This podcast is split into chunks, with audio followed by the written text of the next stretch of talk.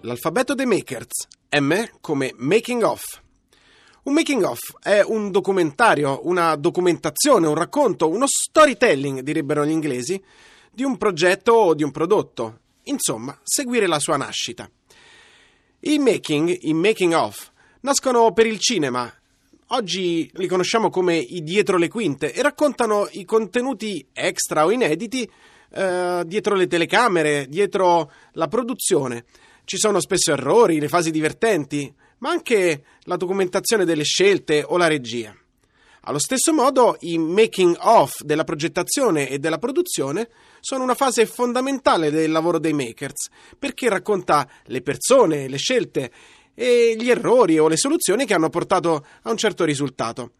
La documentazione, il dietro le quinte della progettazione e della ideazione è addirittura più interessante del risultato stesso, del risultato finale.